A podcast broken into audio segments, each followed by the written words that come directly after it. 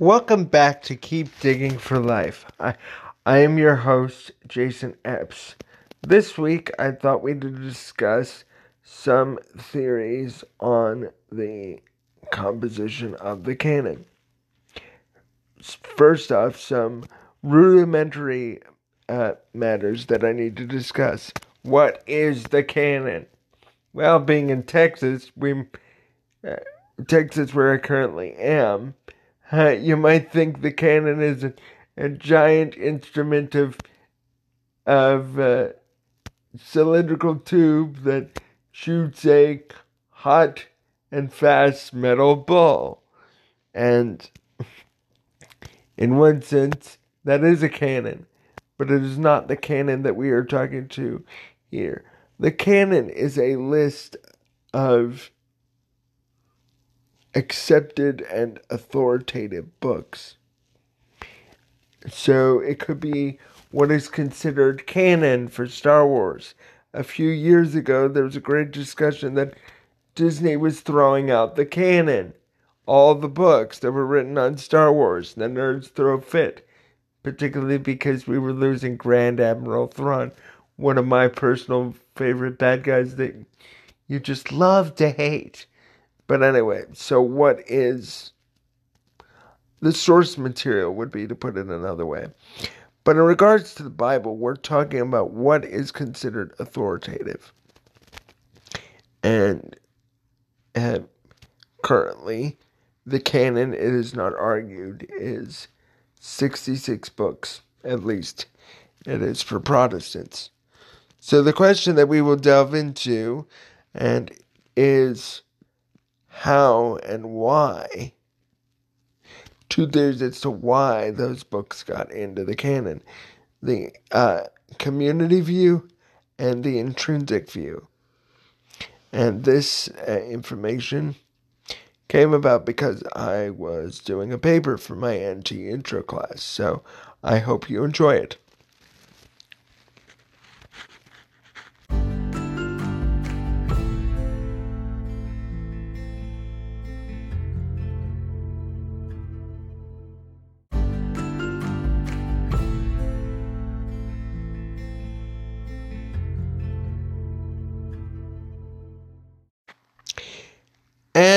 Back. I will tell you that a lot of the information I am gaining for this podcast comes right out of Peckham's article on the two canon model. In fact, he uses the terms um, intrinsic and community, which I am using. Uh, and again, as he says, this is a general overview. Uh, of the information. So, first off, the community view. What does the community view say? First off, who holds the community view? Well, Roman Catholics mostly in the in the Christian community, and a, and a lot of uh, secular scholars that are skeptical of uh, God's divine action. I'll I'll get into that in a second. So the community view says that the uh, authority for the books that are in the canon is not derived from the books themselves, but it is derived mainly from the community's recognition of the book. In this model, it's not that the canon, it's that the community gave authority to the books. It's not that the community recognized the book's authority. Now, um, again, why would a Roman Catholic want to hold to this idea? Well, they hold that the Apocrypha is authoritative mainly because of church councils. And that's where you would get the authoritative from. Again, no one denies that these lists and church councils exist. The question remains as to what influence they had. Were they just acknowledging what had already taken place and already been observed? Or were they prescribing what was in the canon forcing other things out? So again for the community canon, uh, the dates that it was accepted into the canon would be of the highest importance. Now, a couple of problems that I see with the community vault. Uh, well, before I get into the problems, the community canon model tends to maintain that there's um, a community, uh, two, uh, two, not community. Of course, they maintain there's a community, but they maintain that there's two types of canon. One is called Canon One. It's a canon that's more or less in flux. Books can be moved in, moved out, and second is the second canon, which is when it was more formally established. Canon 1 and Canon 2 do not necessarily correlate. And in fact, uh, because the very nature sees the authority coming from the church councils, this approach leads itself to take God out of the situation. It's not God that's bringing authority to these books, it's the community. It's the community that's deciding it. The danger you might be suspecting as I'm going on is that the community can just change and warp whatever it needs. It's similar to the idea of neo orthodoxy, that the Bible just becomes the Word of God. It's not the Word of God in and of itself. Now, don't mistake me. I completely disagree with that point. Obviously, the Word of God is the Word of God. Whether somebody chooses to believe that it is or not, it still stands in judgment and it still has power. And, and, and it's noted in the fact that even people that don't believe it don't really like to read the scriptures that convict them. If it had no power in and itself, they wouldn't have that reticent effect. Now, then that kind of relates to this. It, it's saying that they they only had authority because of the community, not in and of themselves. So it's only because the community necessarily likes it, which is faulty because the community could change their minds. Like, oh, we don't like this book, so we're going to take it out of the canon. That's the far extreme of the community view. And in fact, some people in the Jesus Seminar, which is an extremely uh, liberal group of people that argue that the majority of what Jesus said in the Gospels was just not true on the grounds they don't really think it fits within their construct of Jesus. Say that the canon thus could be completely um, reconstructed. So, to sum up, the community view the authority is not in the books themselves, it's in the community. The community is divided into canon 1 and canon 2. Canon 1's in flux, canon 2 is more informed, but in the community view, books can uh, be taken out and replaced so long as the community sees fit. So when we get back, I will focus on the intrinsic view.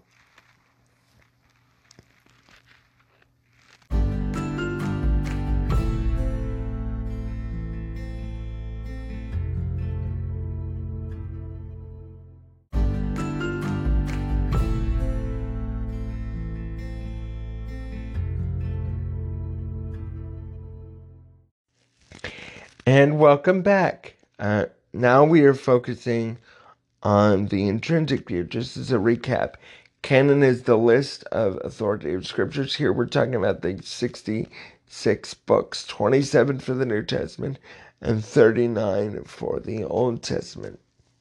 39, yeah.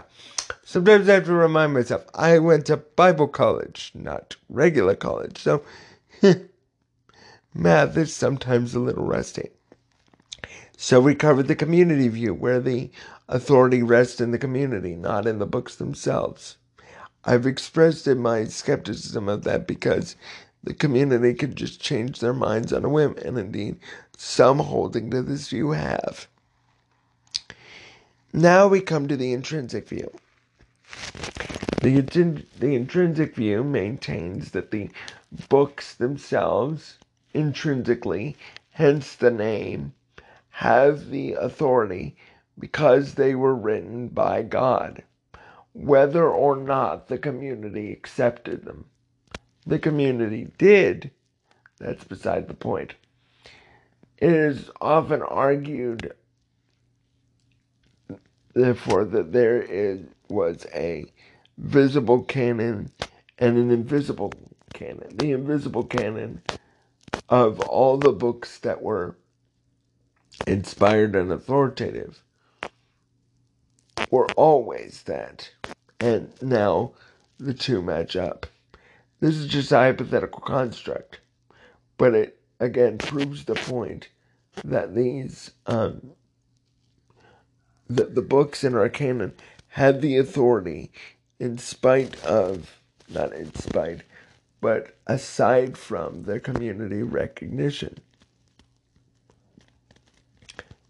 so and this rests the authority and power in the books in and of themselves regardless of whether or not people accepted the opposite of the neo orthodoxy idea, namely, um, standing again, just because somebody dislikes a passage of scripture doesn't make it not true. Same here. Just because Luther didn't like James didn't make it, uh, and indeed he said James was an epistle of straw, didn't make it uh, any less part of the canon. So, Uh, what is at focus here? Well, obviously, the councils aren't really as big of a focus for the intrinsic view because the councils did nothing but recognize the books that were authoritative. Uh, what made, what are the tests that these books went through for authoritative? One, are they prophetic or apostolic? Meaning, for the Old Testament, were they written prior to the close of prophetic ministry in Artaxerxes? And this is recorded in, this uh, reflection is recorded in Josephus. Obviously, a book can't be considered as divine uh, inspiration for the Old Testament after that a period of divine inspiration for the Old Testament has been given. So anything outside that time period would be excluded. There's also for the New Testament apostolicity, namely, um, is it written by someone who is connected by an apostle? And is it written in that time frame? Because if it's not written in the time frame of the apostle or somebody connected by Apostle from 60 to 90, which is the book range for the majority of our, no, it's 40 to 60. I'm pretty sure. Yeah, 40 to 60, which, no. Hold on. Sorry, I was getting ahead of myself about a date. So, prophecy and so was it written by a prophet and apostolicness? So the question is for the Old Testament, was it written after the close of the prophetic times, which is um, that's reflected in Josephus um, against Apion, Josephus 1 6.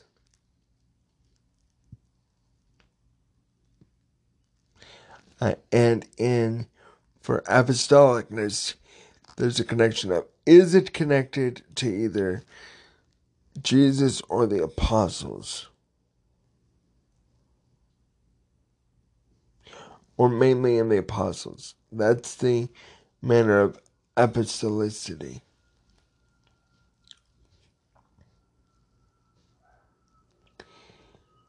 So the And one point that he makes that um, Peckham makes is the fact that we could expect this epilepsy to uh, exist because Jesus commanded his followers to preach and to teach. So, this next point is its age. Is it written for the Old Testament? It would have to be written before the close of the prophetic uh, calendar in the time of Artaxerxes, around 450 BC.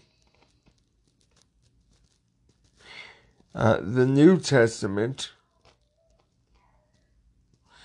had to be written during the Apostolic Age, between 60 and 100.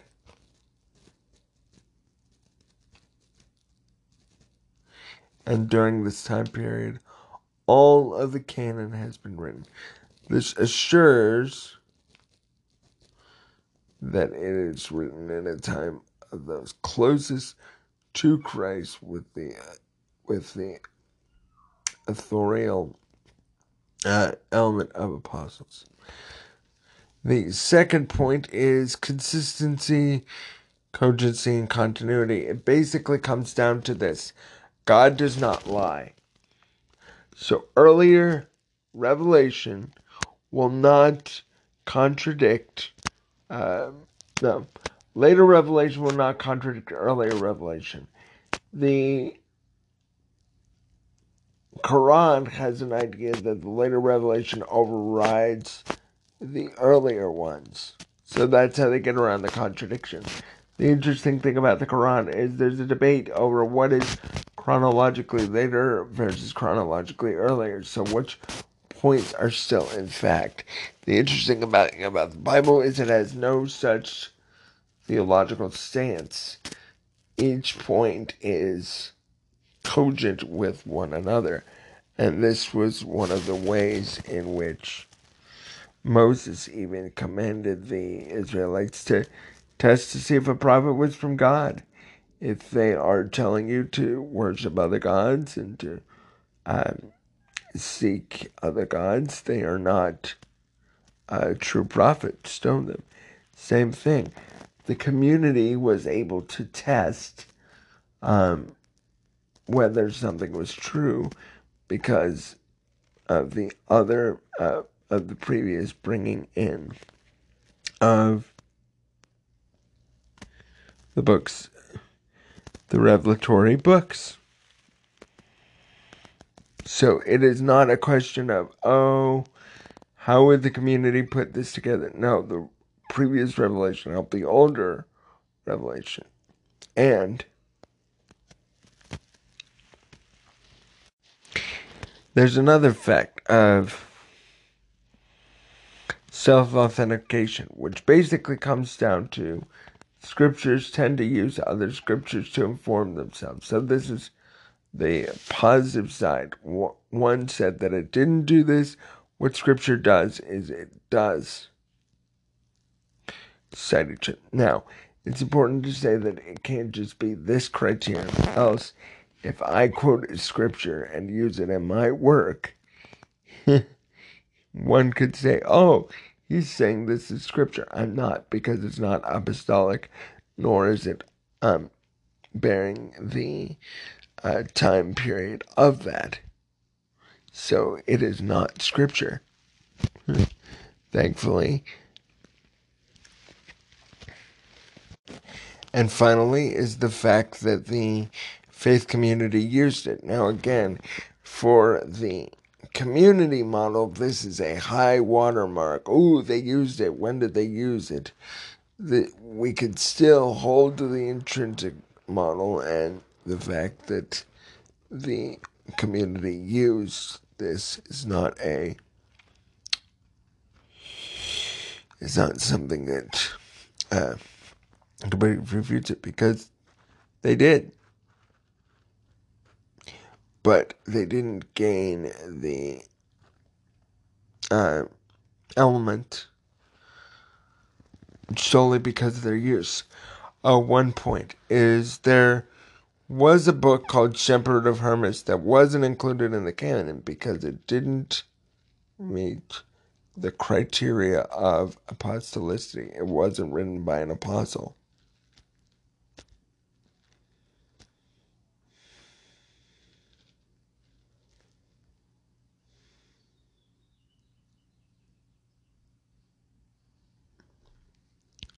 So just to sum up again, it's apostolicity and prophes- written by an apostle or prophet uh, in the New and Old Testament, respectively.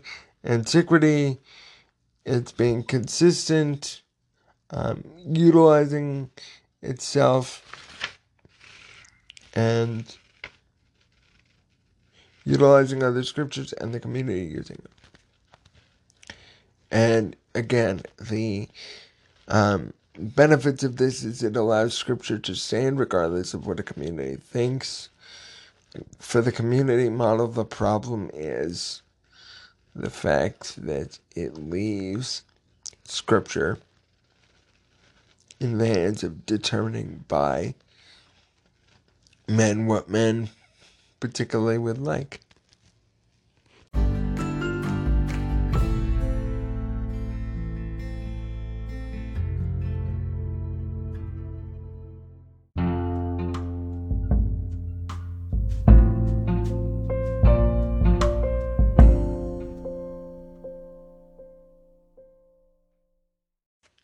Welcome back. So, in conclusion, what have we seen? We've seen that the canon is the list of 66 books that is authoritative uh, for the um, for Christians.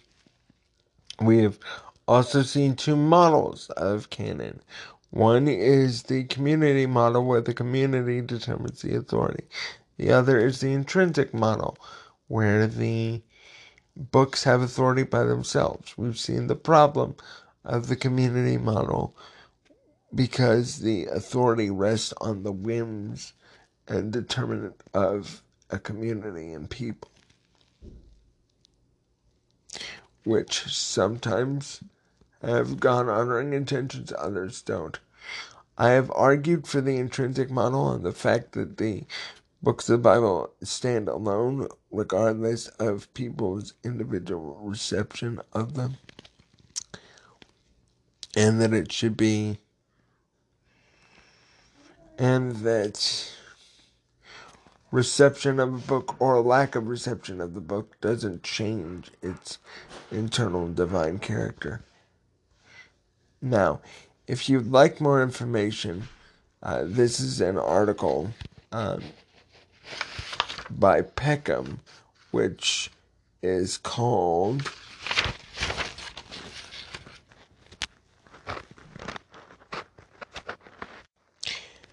The Canon and Biblical Authority, a critical comparison of two models of canonicity. And it's in the Trinity Journal, 2007. John C. Peckham. I might be doing a future um, podcast on this as I am continuing to gather research for my paper. We'll just have to see. All right. Uh, thank you, and until next time, keep digging.